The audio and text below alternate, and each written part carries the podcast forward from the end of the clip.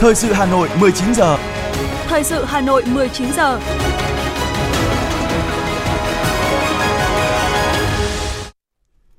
Kính chào quý vị các bạn, bây giờ là chương trình thời sự của Đài Phát thanh và Truyền hình Hà Nội, phát trên sóng phát thanh. Tối nay thứ hai, ngày 5 tháng 6, chương trình có những nội dung chính sau đây.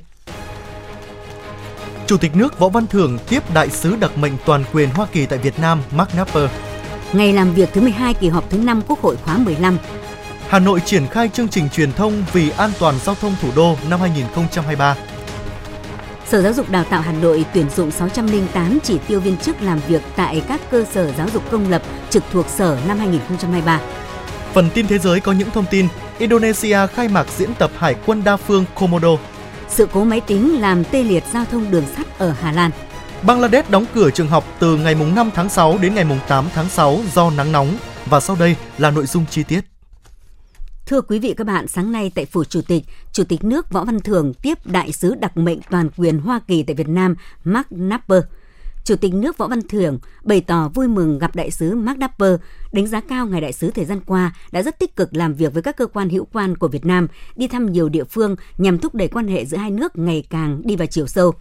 Chủ tịch nước Võ Văn Thưởng khẳng định Việt Nam luôn coi Hoa Kỳ là đối tác hàng đầu, mong muốn sớm được đón Tổng thống Hoa Kỳ sang thăm Việt Nam. Để tiếp tục làm sâu sắc hơn quan hệ thời gian tới, Chủ tịch nước đề nghị hai nước đẩy mạnh hơn nữa các hoạt động trao đổi đoàn, tiếp xúc cấp cao và các cấp.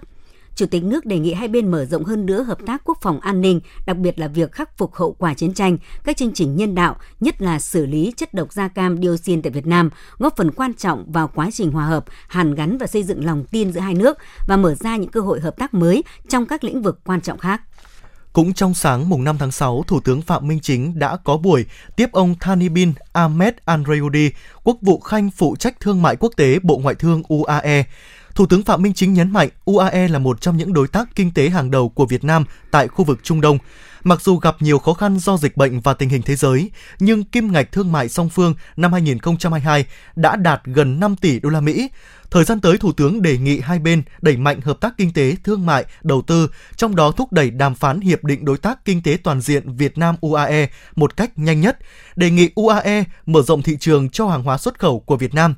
Thủ tướng cũng đề nghị hai bên đẩy mạnh hợp tác về lao động, về văn hóa, du lịch, giao lưu nhân dân. Ông Andreyudi khẳng định Việt Nam là đối tác quan trọng của UAE, nhất là trong phát triển thương mại với ASEAN, cho rằng hai bên có nhiều điểm tương đồng để hỗ trợ nhau phát triển. Quốc vụ Khanh cho biết UAE mong muốn đẩy nhanh đàm phán Hiệp định Đối tác Kinh tế Toàn diện giữa hai nước và tăng cường hợp tác với Việt Nam trên các mặt mà Thủ tướng đã cho ý kiến. Thưa quý vị và các bạn, hôm nay, ngày làm việc thứ 12 của kỳ họp thứ 5 Quốc hội khóa 15, dưới sự chủ trì của Chủ tịch Quốc hội Vương Đình Huệ, Quốc hội đã nghe tờ trình báo cáo thẩm tra và thảo luận tổ về dự án luật nhà ở sửa đổi. Thảo luận tổ tại đoàn Hà Nội, các đại biểu tán thành việc sửa đổi toàn diện luật nhà ở như trong tờ trình của chính phủ, đồng thời nhận định dự thảo luật nhà ở sửa đổi có mối quan hệ mật thiết với nhiều luật có liên quan như luật đất đai, luật kinh doanh bất động sản, luật đầu tư, luật xây dựng. Do đó, cần rà soát kỹ để tránh chồng lấn, xung đột về phạm vi điều chỉnh. Đóng góp với dự án luật, đại biểu Hoàng Văn Cường nêu ý kiến. Là trong cái luật đất đai dự thảo hiện nay, chúng ta nói rằng là khi mà cái người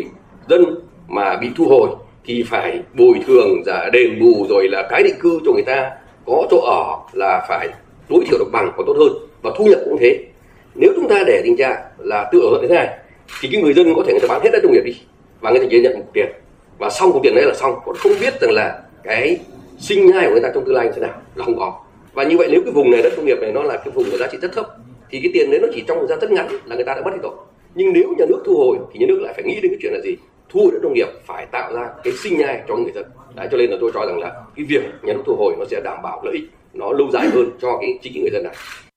Trên cơ sở nghiên cứu, khảo sát, giám sát việc chấp hành chính sách pháp luật về cải tạo xây dựng lại nhà chung cư ở các đô thị lớn, nhiều ý kiến cho rằng các quy định của dự thảo luật cần phải tiếp tục được nghiên cứu, hoàn thiện, bổ sung các giải pháp khả thi để tháo gỡ các điểm nghẽn về trình tự, thủ tục di dời cư dân ra khỏi các nhà chung cư nguy hiểm, có nguy cơ sập đổ, lựa chọn chủ đầu tư cải tạo xây dựng lại nhà chung cư, thống nhất phương án bồi thường tái định cư sau khi lựa chọn được chủ đầu tư. Trình tự, thủ tục đầu tư phức tạp kéo dài đối với các dự án cải tạo xây dựng lại nhà chung cư. Nhấn mạnh đến yếu tố chất lượng công trình, đại biểu Nguyễn Anh Trí đề nghị. Chất lượng xây dựng của những cái khu nhà đó phải đảm bảo các tiêu chuẩn, tiêu chí đề ra. nhân dân nói rất nhiều cái này, và cá nhân tôi cũng đã đi khá nhiều những cái khu được gọi là khu tái định cư này, thì các vị chú ý mà xem chất lượng xây dựng độ 3 năm trở lại đây thì tôi không biết, nhưng tôi cam đoan 5 năm trở về trước tôi đã đến có những cái khu mà thậm chí cái vừa thế này tôi thò tay vào tôi cao là nó ra, mà nhân dân họ nói nhiều lắm. Cho nên tôi tha thiết mong muốn là những cái khu như thế về chất lượng xây dựng là phải rất đảm bảo. Đề nghị nên bổ sung vào dự án luật loại hình nhà ở có niên hạn, đại biểu Nguyễn Trúc Anh cho rằng không nên cấm chuyển đổi loại hình đất nông nghiệp sang loại hình đất ở. Cùng với đó, cần xây dựng một hành lang pháp lý đủ mạnh để tránh các hệ lụy phát sinh. Tôi không hiểu tại sao chúng ta lại bỏ cái đất nông nghiệp, tức là tất cả các hình thức luật nhà ở cũng bổ sung mở rộng tương đối tốt. Nhưng mà còn một cái hình thức là đất nông nghiệp thì không được chuyển thành nhà ở, mà trong khi đó quy hoạch chúng ta đã tính toán kỹ lưỡng rồi. Tất cả các lợi ích chung, lợi ích riêng rồi cộng đồng là tính toán thì chúng ta mới bố trí nhà ở những cái khu vực như thế. Thế bây giờ lại không cho chuyển đổi các loại đất nông nghiệp hình thành góp quyền sử dụng đất nông nghiệp thành nhà ở thì tôi cũng không hiểu đấy là nó có hợp pháp hợp hiến không. Còn quan điểm của tôi là chúng ta không nên cấm việc này. Về đối tượng được hưởng chính sách về nhà lưu trú công nhân, khoản 9 điều 3 và khoản 6 điều 73, nhiều ý kiến cơ bản tán thành với quy định của dự thảo luật. Bên cạnh đó, một số ý kiến đề nghị cân nhắc không áp dụng chính sách này đối với nhóm người lao động có thu nhập thuộc diện phải nộp thuế thu nhập theo quy định của pháp luật về thuế thu nhập cá nhân, để đảm bảo việc thực thi chính sách hướng đến nhóm người có thu nhập thấp, có khó khăn về chỗ ở. Cho rằng cần bổ sung quy định trách nhiệm của chủ đầu tư trong thực hiện các quy hoạch. Ủy viên Bộ Chính trị, Bí thư Thành ủy, Trưởng đoàn đại biểu Quốc hội thành phố Hà Nội Đinh Tiến Dũng cho biết: nhà đầu tư là phải đầu tư cái hạ tầng kinh tế xã hội của cái dự án nhà ở thương mại này là phải đảm bảo đồng bộ và tiến độ. Các ông chí thấy thực tiễn ta đấy, cứ nhà ở thì các ông làm nhà làm cửa ông bán xong rồi, nhưng mà quay đi quay lại là rất thiếu hạ tầng kinh tế xã hội ở trong các dự án. Trường học, bệnh viện các ông chí thấy đấy, cho nên bây giờ có những dự án làm 20 năm nay rồi chưa xây được trường học, dân đi vào ở kín mít.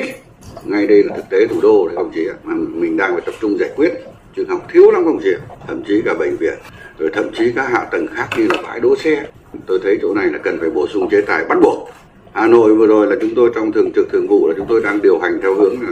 những cái dự án mà không đầu tư như thế là sẽ thu hồi lại. Tán thành với quan điểm nhà ở cần có thời hạn, cần gắn cải tạo với tái thiết đô thị, Trưởng đoàn đại biểu Quốc hội thành phố Hà Nội cũng nhận định lâu nay trong nhà tái định cư, tình trạng thừa và thiếu vẫn song hành diễn ra. Chính vì vậy, nên chăng cần có hướng mở, giao hoàn toàn cho cấp tỉnh, linh hoạt chuyển đổi từ nhà ở xã hội sang nhà ở tái định cư và từ nhà tái định cư sang nhà ở xã hội để tránh những ách tắc và lãng phí.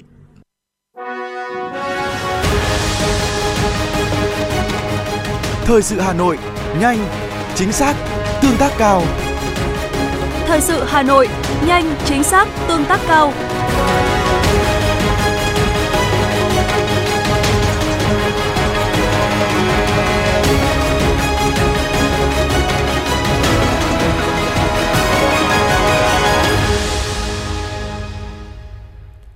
Thưa quý vị và các bạn, hôm nay ngày mùng 5 tháng 6, cách đây đúng 112 năm, mùng 5 tháng 6 năm 1911, mùng 5 tháng 6 năm 2023, từ bến cảng Nhà Rồng lịch sử, người thanh niên Nguyễn Tất Thành với ý chí cứu nước mãnh liệt và lòng yêu thương dân tộc sâu sắc đã quyết tâm ra đi thực hiện hoài bão giải phóng nước nhà khỏi ách nô lệ của thực dân đế quốc với khát khao cháy bỏng là tự do cho đồng bào tôi, độc lập cho tổ quốc tôi. Từ đây, con đường độc lập dân tộc gắn liền với chủ nghĩa xã hội mà người đã mở ra đã đưa nhân dân ta từ đói khổ, lầm than, từ thân phận người dân mất nước trở thành công dân của nước Việt Nam độc lập, tự do, hạnh phúc.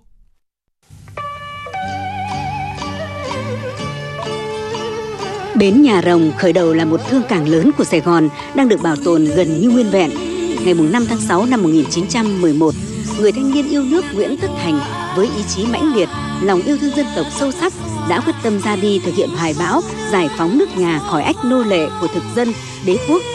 Rời bến Nhà Rồng trên con tàu đô đốc Latouche-Tréville với tên gọi Văn Ba hay biệt danh Anh Ba, cuộc hành trình qua 3 đại dương, 4 châu lục và gần 30 quốc gia đã đưa Nguyễn Ái Quốc đến với chủ nghĩa Mark, Lê Ninh, học thuyết cách mạng tiên phong của thời đại.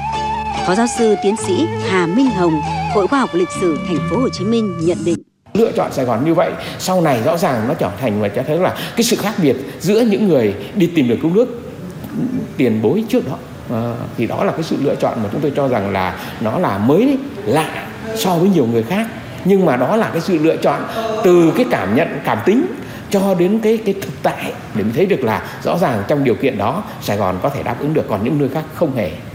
Trải nghiệm cuộc đời của giới Cần Lao và tham gia rất tích cực vào các hoạt động chính trị xã hội ở châu Âu, đặc biệt là ở Paris. Đây là sự khác biệt của Nguyễn Ái Quốc với những người Việt Nam ở Pháp khi đó. Và bước ngoặt trên con đường đi tìm đường cứu nước của Nguyễn Ái Quốc là khi người bắt gặp luận cương về vấn đề dân tộc và thuộc địa của Lê Ninh. Giáo sư tiến sĩ khoa học Vũ Minh Giang, Phó Chủ tịch Hội Khoa học Lịch sử Việt Nam và Phó Giáo sư tiến sĩ Nguyễn Mạnh Hà, Nguyên Viện trưởng Viện Lịch sử Đảng nói. Sự hấp dẫn của chủ nghĩa Lenin đối với Nguyễn Ái Quốc để mà ông dốc lòng đi theo và truyền bá nó về Việt Nam thành một cái công cụ tư tưởng để tập hợp toàn dân ấy, thì chính là cái sự bênh vực các dân tộc thuộc địa, bênh vực những người nghèo, bênh vực tầng lớp nhân dân cùng khổ. Muốn đấu tranh giải phóng dân tộc phải làm gì?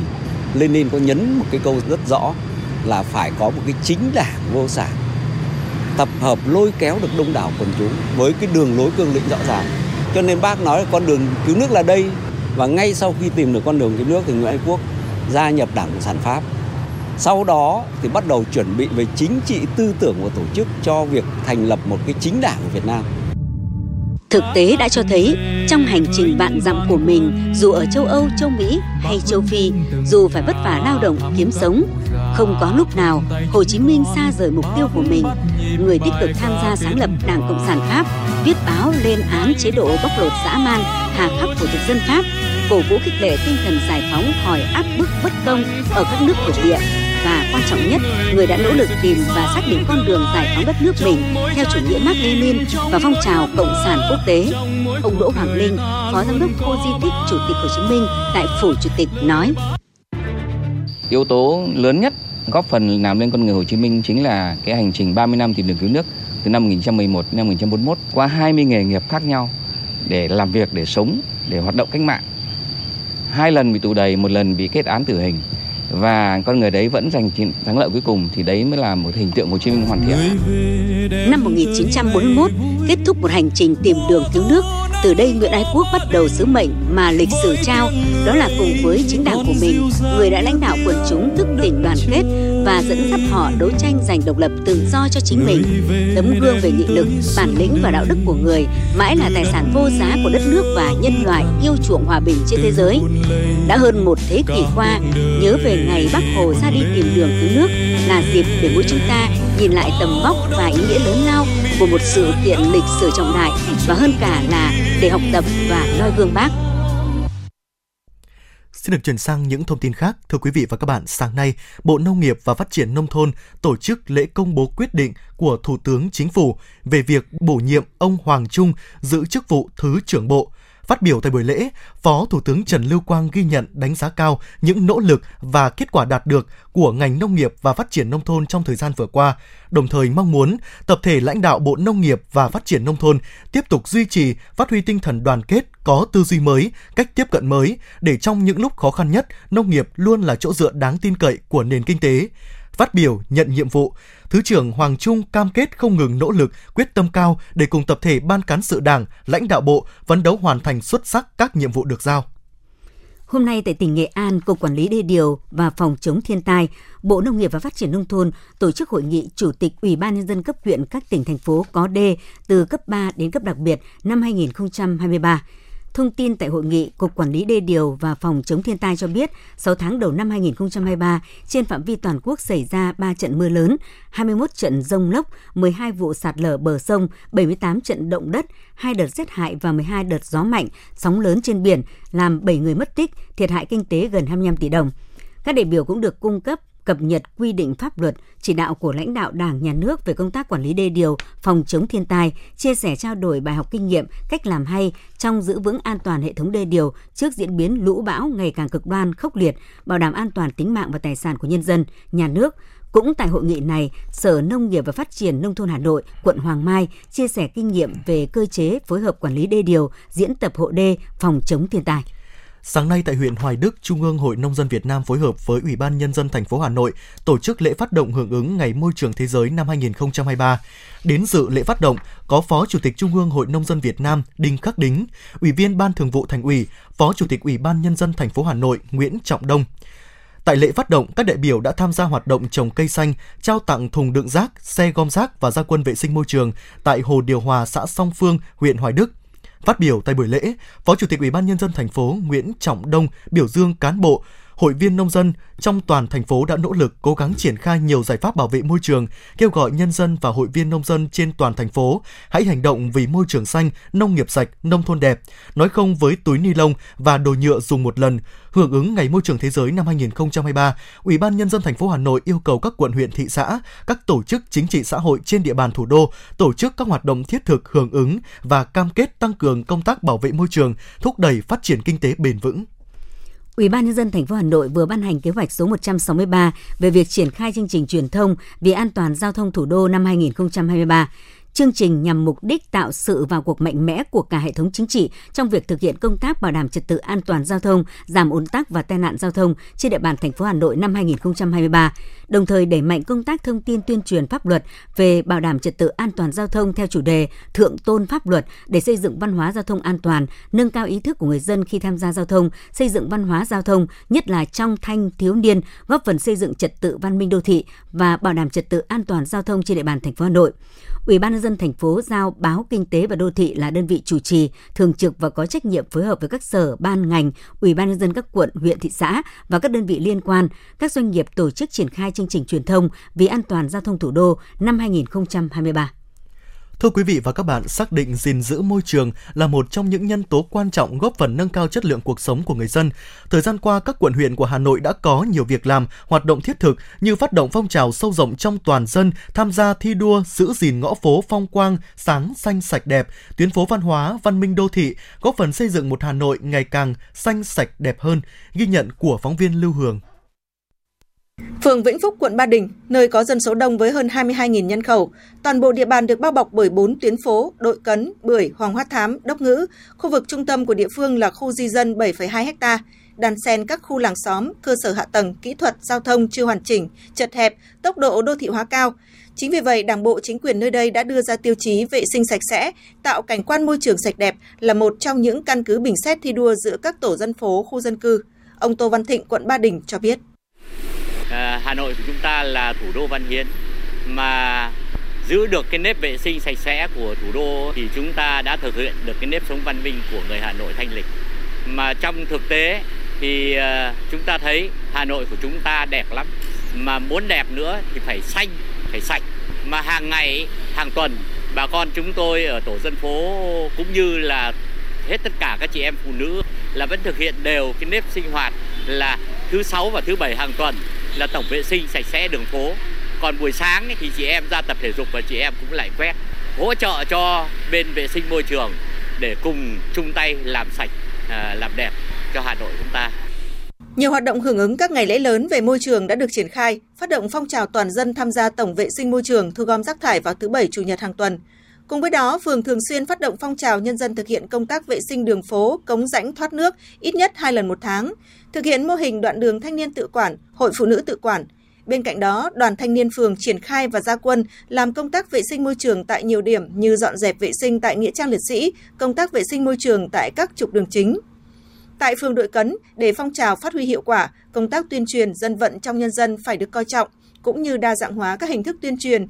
Ủy ban dân phường cũng phối hợp với các hội, đoàn thể, cựu chiến binh, phụ nữ, đoàn thanh niên tổ chức bóc xóa quảng cáo rao vặt sai quy định trên các tường rào, gốc cây, cột điện, vận động nhân dân thu gom, vận chuyển rác thải tồn đọng tại các điểm kinh doanh buôn bán, cửa hàng, khu chợ và các điểm công cộng về nơi quy định. Qua đó, nâng cao ý thức trách nhiệm tại mỗi địa bàn dân cư, tổ dân phố, đồng thời tạo được phong trào thi đua sôi nổi trên toàn địa bàn. Ông Vũ Đại Thắng, phường Đội Cấn, quận Ba Đình cho biết. Hiện nay thì Ủy ban nhân phường đã có cái hệ thống e-công dân thì nhắn tin cho toàn bộ bà con nhân dân trên địa bàn phường về các toàn bộ cái nội dung sẽ phải thực hiện trong thời gian tới và sẽ thành cái nền nếp của Ủy ban phường Đội Cấn tiếp sau này. Đó là về công tác đảm bảo vệ sinh môi trường, trật tự đô thị. Ngoài ra thì cả hệ thống cán bộ cơ sở thì trong những thời gian vừa qua và thời gian sắp tới sẽ liên tục có những cái nhắc nhở bà con có cái thực hiện nếp sống văn minh về giữ gìn vệ sinh môi trường rồi là trật tự đô thị. Tại quận Thanh Xuân, công tác chỉnh trang làm đẹp các ngõ phố cũng được chính quyền quận phổ biến tuyên truyền tới từng khu dân cư, tổ dân phố, đồng thời huy động sự vào cuộc tích cực của cả hệ thống chính trị, tuyên truyền vận động trực tiếp tới các cơ quan đơn vị và người dân sinh sống trên địa bàn. Công tác vệ sinh môi trường tại các phường được duy trì thường xuyên nhằm làm đẹp từng con đường, từng góc phố, khu vực công viên, vườn hoa, nơi vui chơi công cộng, các điểm di tích danh thắng, đảm bảo sáng xanh sạch đẹp. Quận cũng vận động nhân dân thực hiện tốt quy tắc ứng xử nơi công cộng nhằm tạo chuyển biến rõ nét trong văn hóa ứng xử nơi công cộng, xây dựng người Hà Nội thanh lịch văn minh. Ông Lê Thanh Hòa, quận Thanh Xuân cho biết. Trước đây là một khu vực đây, xung quanh đây là một cái bãi rác, là đổ rất nhiều phế thải và gạch gộc. Nhưng đến bây giờ các đồng chí biết là rất là sạch đẹp và rất là khang trang. Còn tại quận Cầu Giấy, công tác bảo vệ môi trường được quận ủy, ủy ban dân quận Cầu Giấy đặc biệt quan tâm. Trong đó, quận đã phát động phong trào giữ gìn ngõ phố xanh sạch, trang hoàng đường phố đẹp. Quận Cầu Giấy đã huy động sự vào cuộc của Mặt trận Tổ quốc, các đoàn thể trong việc tuyên truyền vận động cán bộ, hội viên và các tầng lớp nhân dân cùng chung tay xây dựng tuyến phố, ngõ phố xanh sạch đẹp trên địa bàn. Ông Nguyễn Sĩ Trường, Phó Chủ tịch Mặt trận Tổ quốc thành phố Hà Nội và một số ý kiến nhận định. Thông qua các tiêu chí xây dựng các cái ngõ này thì đã nhận được cái sự đồng thuận rất là lớn của người dân, bởi vì rõ ràng là khi cùng thực hiện, người dân nhìn thấy ngay những cái hiệu quả đó đã đem lại được cái môi trường sáng xanh sạch đẹp, một môi trường an toàn cho người dân, và tự người dân thì được phát huy quyền làm chủ của mình. Các đoàn thể đã chủ động trong việc tiến hành đi khảo sát các tuyến phố trên địa bàn, giao cho các ban công tác mặt trận ở địa bàn dân cư cùng với phối hợp với tổ dân phố là khảo sát. Từ kết quả khảo sát thì lựa chọn các tuyến phố đủ điều kiện phù hợp để tiến hành tổ chức triển khai. Có thể thấy sau khi các địa phương trên địa bàn thành phố triển khai phát động phong trào, không gian đô thị, các khu vực công cộng và các tuyến đường ngõ, các khu dân cư trên địa bàn đã có sự thay đổi rõ rệt, ý thức của mỗi người dân, đơn vị, doanh nghiệp đã và đang dần được nâng cao, nhận thức rõ trách nhiệm, nghĩa vụ của mình trong việc đóng góp cho sự phát triển chung trong công tác xây dựng địa phương xanh sạch đẹp, bảo vệ môi trường thủ đô, phát triển đô thị hiện đại và bền vững.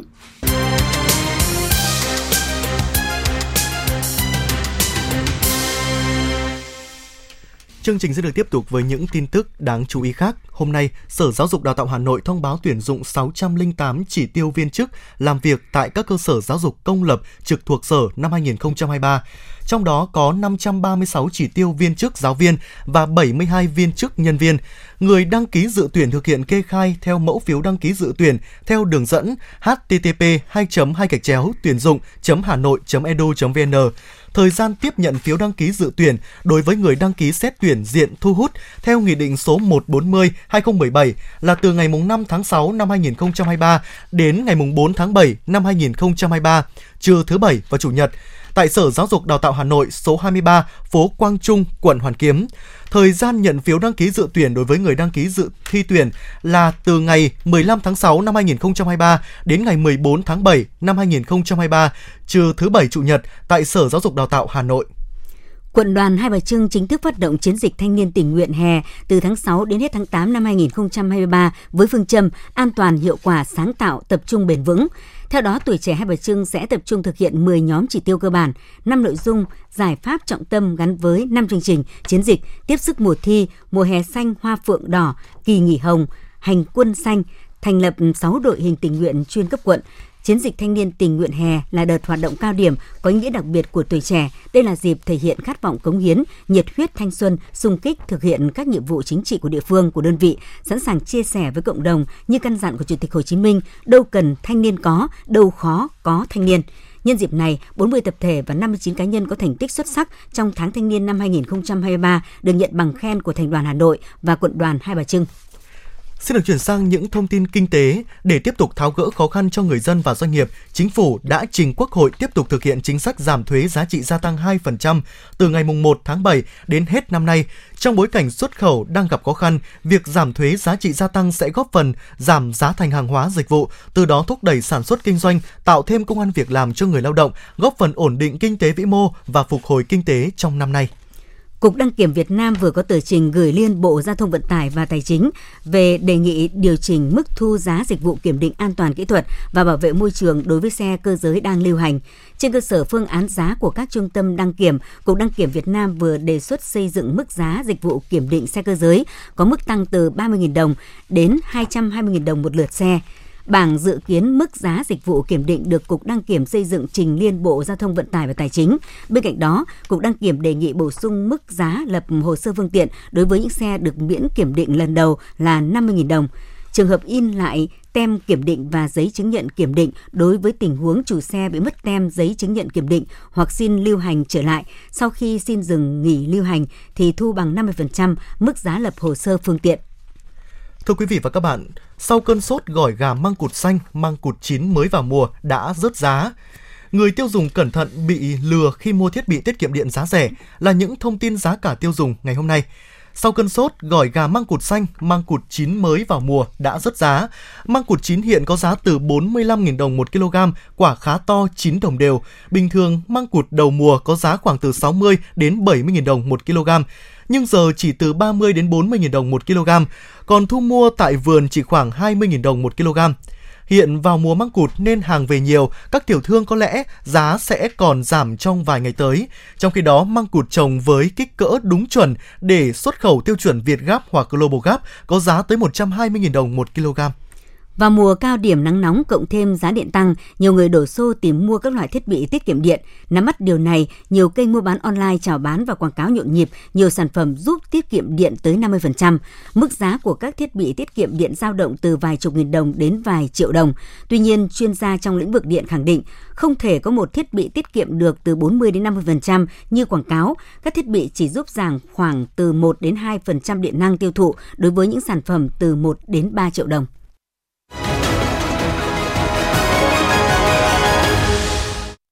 Quý thính giả đang nghe chương trình thời sự của Đài Phát thanh Truyền hình Hà Nội, xin chuyển sang phần tin quốc tế. Hôm nay mùng 5 tháng 6, Hải quân Indonesia khai mạc diễn tập Hải quân đa phương Komodo năm 2023 tại thành phố Makassar, tỉnh Nam Sulawesi với chủ đề Hợp tác để phục hồi và trỗi dậy mạnh mẽ hơn. Sự kiện có sự tham gia của lực lượng hải quân 36 nước, trong đó có Mỹ, Trung Quốc, Ấn Độ, Nhật Bản, Pháp, Anh. Cuộc diễn tập Hải quân đa phương Komodo gồm một số hoạt động như phá băng, duyệt hạm đội quốc tế, hội thảo an ninh hàng hải quốc tế, triển lãm hàng hải gặp song phương. Ngoài ra, cuộc diễn tập năm nay còn có các hoạt động xã hội như khám chữa bệnh miễn phí, cải tạo điểm du lịch, trường học và các công trình đường bộ. Sự kiện này là một cuộc tập trận phi chiến đấu, trong đó ưu tiên hợp tác hàng hải khu vực, quản lý thiên tai và các hoạt động nhân đạo. Lầu Năm Góc đã điều một số chiến đấu cơ thực hiện cuộc truy đuổi tốc độ cao đối với một máy bay hạng nhẹ xâm phạm vùng trời khu vực thủ đô Washington DC. Các chiến đấu cơ đã gây ra tiếng động lớn khi truy đuổi chiếc máy bay hạng nhẹ Sensena Citation thuộc dòng máy bay phản lực kinh doanh của Sensena. Quân đội Mỹ đã cố gắng thiết lập liên lạc với phi công trên máy bay nhưng không có phản hồi. Chiếc Sensena sau đó bị rơi gần rừng quốc gia George Washington ở bang Virginia. Tuy nhiên, một quan chức Mỹ khẳng định việc chiến đấu cơ truy đuổi không phải là nguyên nhân gây ra vụ rơi máy bay này. Có nguồn tin cho rằng chiếc máy bay gặp nạn được cho là đang ở chế độ lái tự động và không phản hồi tín hiệu của nhà chức trách Mỹ. Theo thông báo của công ty vận hành đường sắt Hà Lan NS, sáng ngày 5 tháng 6, sự cố máy tính đã làm tê liệt hệ thống giao thông đường sắt từ 6 giờ chiều 4 tháng 6 theo giờ địa phương và hiện vẫn đang ảnh hưởng tới các chuyến tàu quốc tế đến Amsterdam do sự cố vẫn chưa được giải quyết. Hiện công ty vận hành đường sắt Hà Lan NS chưa đánh giá được sự cố này sẽ kéo dài bao lâu. Theo công ty này, hoạt động đường sắt sẽ tạm thời đình chỉ ít nhất cho tới chiều ngày 5 tháng 6 theo giờ địa phương. Một đợt nắng nóng gay gắt đang quét qua Bangladesh do ảnh hưởng của biến đổi khí hậu và tình trạng nóng lên toàn cầu. Để đảm bảo sức khỏe cho trẻ em, chính phủ Bangladesh đã quyết định tiếp tục đóng cửa tất cả các trường tiểu học công lập từ ngày 5 tháng 6 đến ngày 8 tháng 6 tới. Cục Khí tượng Bangladesh thông báo đợt nắng nóng này dự kiến sẽ còn kéo dài thêm một tuần nữa đến ngày 12 tháng 6, sau đó thời tiết sẽ trở nên dễ chịu hơn. Cục Khí tượng Bangladesh nhấn mạnh nhiệt độ của nước này trong năm nay đã tăng từ 2 đến 7 độ C so với cùng kỳ năm 2022. Hôm nay, Viện Núi lửa và Địa chấn của Philippines đã nâng mức cảnh báo đối với ngọn núi lửa đang hoạt động mạnh nhất của nước này. Núi lửa Mayong tại tỉnh Albay ở cực nam đảo Luzon, cách thủ đô Manila khoảng 500 km về phía đông nam. Mức cảnh báo được nâng lên mức 2 trong hệ thống cảnh báo gồm 5 mức.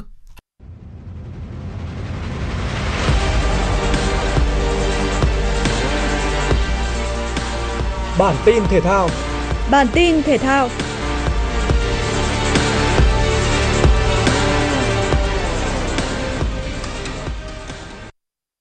Giải vô địch quốc gia Italia đã kết thúc sau các trận đấu thuộc vòng 38 diễn ra vào rạng sáng nay theo giờ Việt Nam.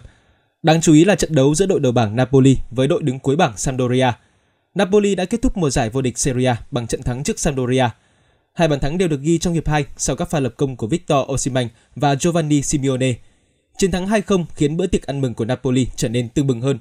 Đây cũng là lời chào tạm biệt đầy ý nghĩa của các cầu thủ dành cho huấn luyện viên Luciano Spalletti khi ông quyết định chia tay Napoli sau khi kết thúc mùa giải. Ở một trận đấu khác, AS Roma tiếp đón Spezia trên sân nhà. Với quyết tâm buộc phải thắng để giành vé tham dự Europa League mùa giải sau, các cầu thủ đội chủ nhà tràn lên tấn công tìm bàn thắng. Tuy nhiên, thầy trò huấn luyện viên Jose Mourinho lại bất ngờ phải nhận bàn thua ngay ở phút thứ 6 sau pha lập công của Nicolao. Những nỗ lực sau đó của AS Roma đã được đền đáp ở những phút cuối hiệp 1.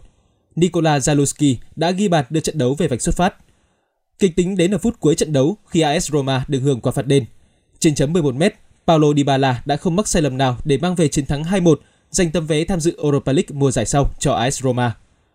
Levante có chuyến làm khách trước Albacete trong trận bán kết lượt đi play-off thăng hạng La Liga. Dù phải nhận bàn thua từ rất sớm ở phút 18, nhưng đội khách vẫn cho thấy họ không dễ bị khuất phục. Levante sau 20 phút đầu chơi thiếu gắn kết, phải nhận bàn thua, đã dần lấy lại sự tự tin và bắt đầu phát huy được lối chơi phản công lợi hại.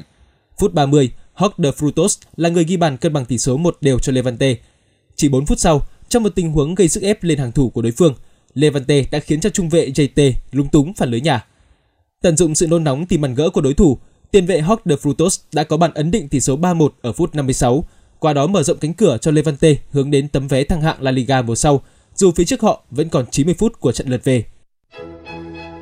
Trung tâm Dự báo Khí tượng Thủy văn Quốc gia dự báo khu vực Hà Nội đêm có mưa rào và dông, cục bộ có mưa vừa mưa to, ngày nắng, có nơi có nắng nóng, gió nhẹ, nhiệt độ từ 25 đến 35 độ C. Quý vị và các bạn vừa nghe chương trình Thời sự tối của Đài Phát thanh và Truyền hình Hà Nội, chỉ đạo nội dung Nguyễn Kim Khiêm, chỉ đạo sản xuất Nguyễn Tiến Dũng, tổ chức sản xuất Trà My, chương trình do biên tập viên Nguyễn Hằng, các phát thanh viên Thanh Hiền, Võ Nam cùng kỹ thuật viên Duy Anh thực hiện. Thân ái chào tạm biệt và hẹn gặp lại quý thính giả vào chương trình Thời sự 6 giờ sáng mai.